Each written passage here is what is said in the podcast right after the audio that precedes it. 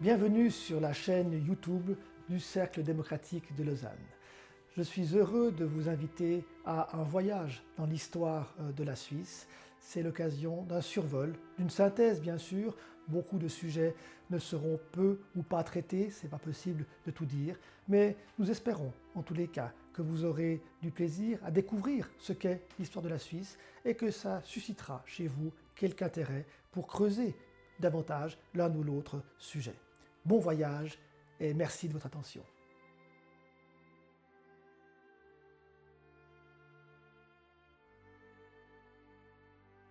La fin de l'ère féodale correspond à toute une série d'événements importants pour la suite de l'histoire suisse. La Suisse, le territoire de la Suisse actuelle, est donc subordonné au Saint-Empire romain germanique. Mais l'empereur est lointain, il ne gouverne pas directement. Ceux qui ont le pouvoir sur les terres qui composent la Suisse, ce sont les seigneurs locaux. Or, au XIIIe siècle, les grandes familles, les principales familles régnantes sur le territoire helvétique s'éteignent les unes après les autres. Les Zähringen en 1218, les Kibourg en 1263, les Rapperswil en 1293. Ces disparitions vont évidemment attiser les convoitises de nombreux autres seigneurs, et notamment de deux familles, de deux maisons qui montent particulièrement en puissance à cette époque-là, à l'est les Habsbourg et à l'ouest les Savoie.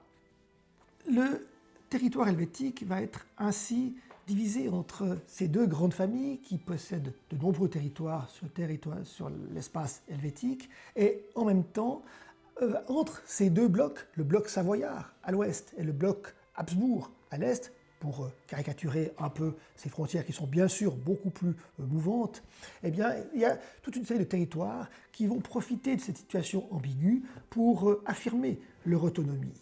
Les villes, Berne, Zurich en particulier, qui conquièrent de vastes territoires ou achètent de vastes territoires autour des centres-villes, les centres urbains. Ainsi, les Bernois vont acquérir tout ce qui est aujourd'hui l'Oberland et qui leur donnera une frontière commune avec les Wallstetten, ces peuples campagnards des montagnes qui profitent aussi d'affirmer leur indépendance et qui ont réussi à négocier et à obtenir de la part de l'empereur ce qu'on appelle l'immédiateté impériale, si bien qu'ils sont soustraits à l'autorité d'un seigneur direct et dépendent directement du Saint-Empire, ce qui leur laisse évidemment une très grande marge d'autonomie.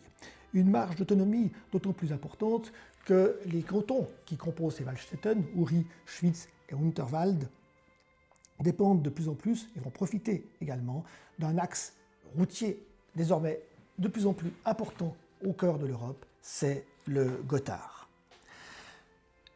Les choses vont prendre une tournure un peu différente cependant en 1273, quand un obscur prince de la région est élu, un peu à la surprise générale, chef du Saint-Empire romain germanique, en gros roi des Romains, Rodolphe de Habsbourg. Pourquoi lui?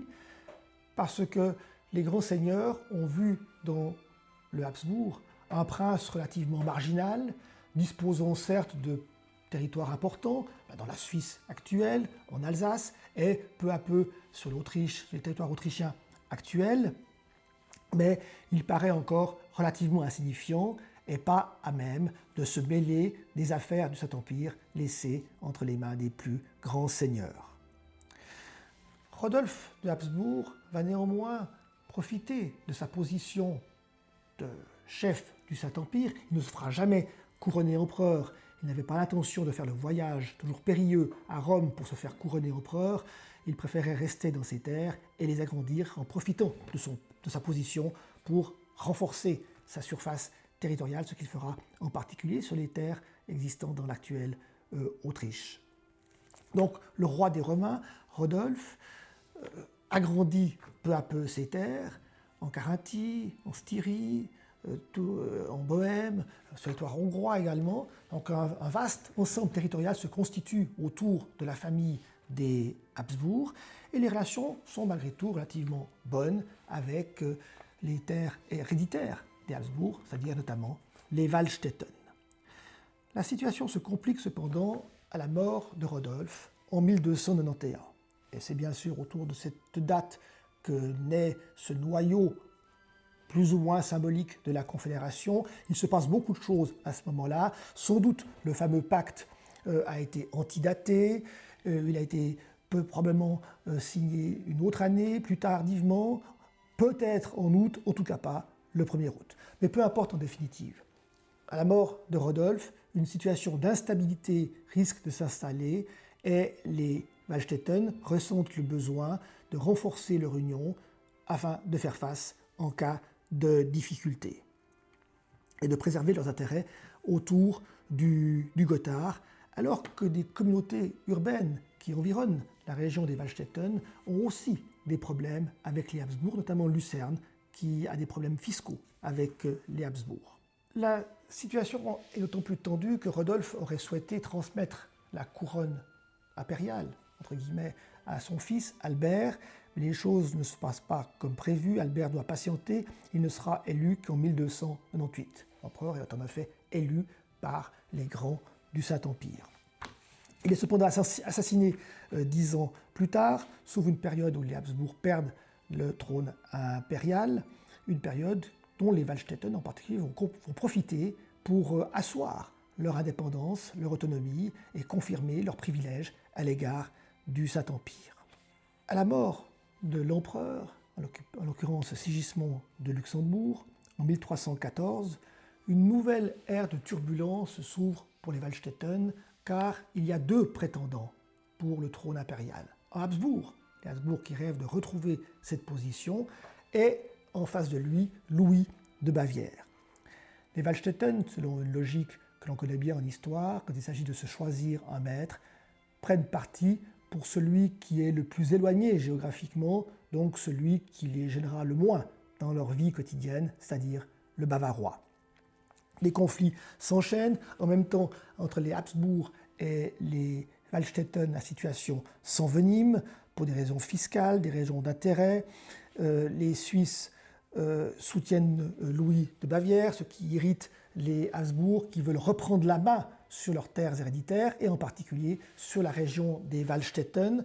Et un conflit autour de droits sur l'abbaye d'Ansiedeln servira de prétexte pour une expédition militaire que lancent les Habsbourg, le duc Léopold, qui veut aller mater les Schwyzois, et il avance dans les vallées sinueuses de la région, les préalpes schwyzoises, et c'est bien sûr le grand choc de Morgarten, une bataille qui a été largement mythifiée. À tort ou à raison, on peut en débattre. Ce qui est certain, c'est qu'il y a eu un conflit, car de nombreux textes relatent l'événement de cette époque-là, et quand on regarde les spécialistes de l'histoire de l'Autriche, eh bien, on voit que Morgarten a en effet été un événement important pour l'histoire des Habsbourg. Car Morgarten, la grande défaite des armées de chevaliers des Habsbourg face aux paysans schwyzois, constitue un événement charnière et c'est le début de la fin, entre guillemets, des ambitions des Habsbourg à l'ouest. Dès lors, progressivement, les ambitions des Habsbourg se tourneront vers l'Est jusqu'à la constitution de la fameuse double monarchie que l'on connaît et qui s'éteindra en 1916. Cette victoire de Morgarten a aussi des conséquences directes pour cette constitution naissante de la Suisse médiévale. En 1315 est signé le pacte de Brunnen qui resserre les liens entre les confédérés, ces liens qui avaient été déposés sur le papier, sur le parchemin, devrait-on dire, en 1291 ou à une date avoisinante. Ce qui est important de retenir par rapport à cela, c'est que se met en place ce système d'alliance particulier qui unit les cantons confédérés, qui va être appelé à s'agrandir. Le fait qu'il y ait des alliances de ce type n'est pas en soi exceptionnel au Moyen-Âge. Au contraire, dans cette période de haute insécurité, de grande violence, il est toujours bon de s'allier avec d'autres partenaires afin de pouvoir s'assurer des positions défensives acceptables en cas de souci. Mais en général, ces alliances ont lieu entre communautés homogènes, entre villes, par exemple, par les traités de Cambourgeoisie et n'a beaucoup sur le territoire helvétique, ou bien entre communautés campagnardes. Or, si au début, en Suisse, c'est bel et bien à un type d'alliance homogène auquel on a affaire, entre ces régions, ces vallées alpines des Wallstätten, en revanche, l'extension progressive de ces alliances va donner une teneur, une couleur particulière à ce type d'opération, et c'est ça qui va être particulier dans le système helvétique qui se met en place. C'est d'une part que les alliances qui se constituent vont se caractériser par une extraordinaire durabilité, vu que c'est sur cette base-là que va se construire la Suisse, mais également par une nature étonnante, vu que c'est des alliances qui vont se faire entre communautés campagnardes et des villes. Alors on verra qu'il y aura pas mal de problèmes avec cela, mais il n'empêche que c'est une originalité typique du système d'alliance helvétique qui se met en place. Donc cette Suisse naît symboliquement, mythologiquement, au Grütli, continue à s'agrandir avec les Lucernois, qui ne cessent d'avoir des problèmes avec les Habsbourg en 1332, puis avec Zurich. Et c'est assez étonnant, car il n'y a rien de commun entre Zurich et les Schwyzois, mais c'est justement des intérêts économiques et une commune hostilité aux Habsbourg qui va conduire à leur rapprochement en 1381, à propos de la gestion des routes vers les régions alpines. Puis c'est Zoug qui est conquis, ensuite Glaris, d'abord Glaris qui sera un territoire allié, puis les alliances se poursuivent, notamment avec Berne. En 1353, une alliance importante, Berne qui se trouve justement dans cette zone frontière, cette zone mixte entre la zone d'influence savoyarde et les zones d'influence habsbourgeoise, et Berne a des problèmes très sérieux avec les Habsbourg, des rivalités sur des territoires convoités par les deux blocs, et les Bernois vont s'allier avec les Wallstetten et leurs alliés à eux, et une alliance qui sera extrêmement profitable pour les Bernois, qui les aidera à vaincre les Habsbourg à Laupen en 1353. Donc ces alliances vont continuer à s'étendre, elles constituent un magma, un maquis de textes qui relie tous ces cantons, tous ces petits États.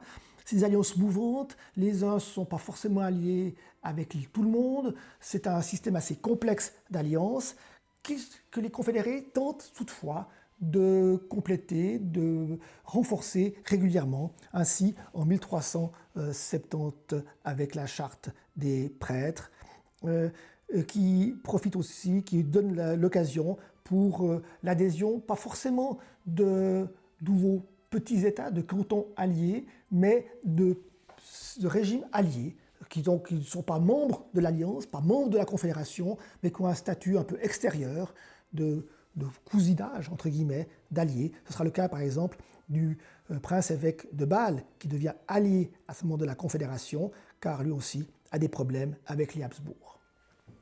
Cette opposition entre les Habsbourg et les confédérés se multiplient, avec les Lucernois en particulier, les Lucernois n'hésitant pas d'ailleurs à provoquer régulièrement les Habsbourg, là aussi, à propos de terres que tout le monde convoite, de droits fiscaux, qui débouchent sur des rentrées importantes sur le plan financier. En 1382, un nouveau conflit éclate entre Lucerne et les Habsbourg, qui débouchera en 1386 sur la fameuse bataille de Sempach, remportée par les Wallstetten. Et de nouveau, cette bataille donne l'occasion de créer de nouvelles bases pour renforcer l'alliance par le convenant de Sempach.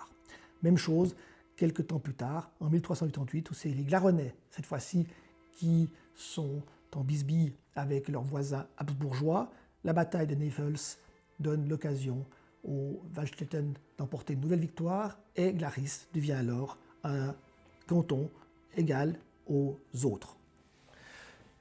Ces relations tendues se trouvent sur tout le territoire, et de plus en plus de communautés aux portes de cette confédération naissante vont peu à peu elles aussi s'autonomiser, en particulier la ville de Genève qui est face aux Savoies, les Savoies qui occupent ce grand territoire qui va jusqu'aux portes de Berne, et qui constitue une puissance importante, désormais subordonnée au Saint-Empire, mais une puissance importante dans le sud-ouest du Saint-Empire.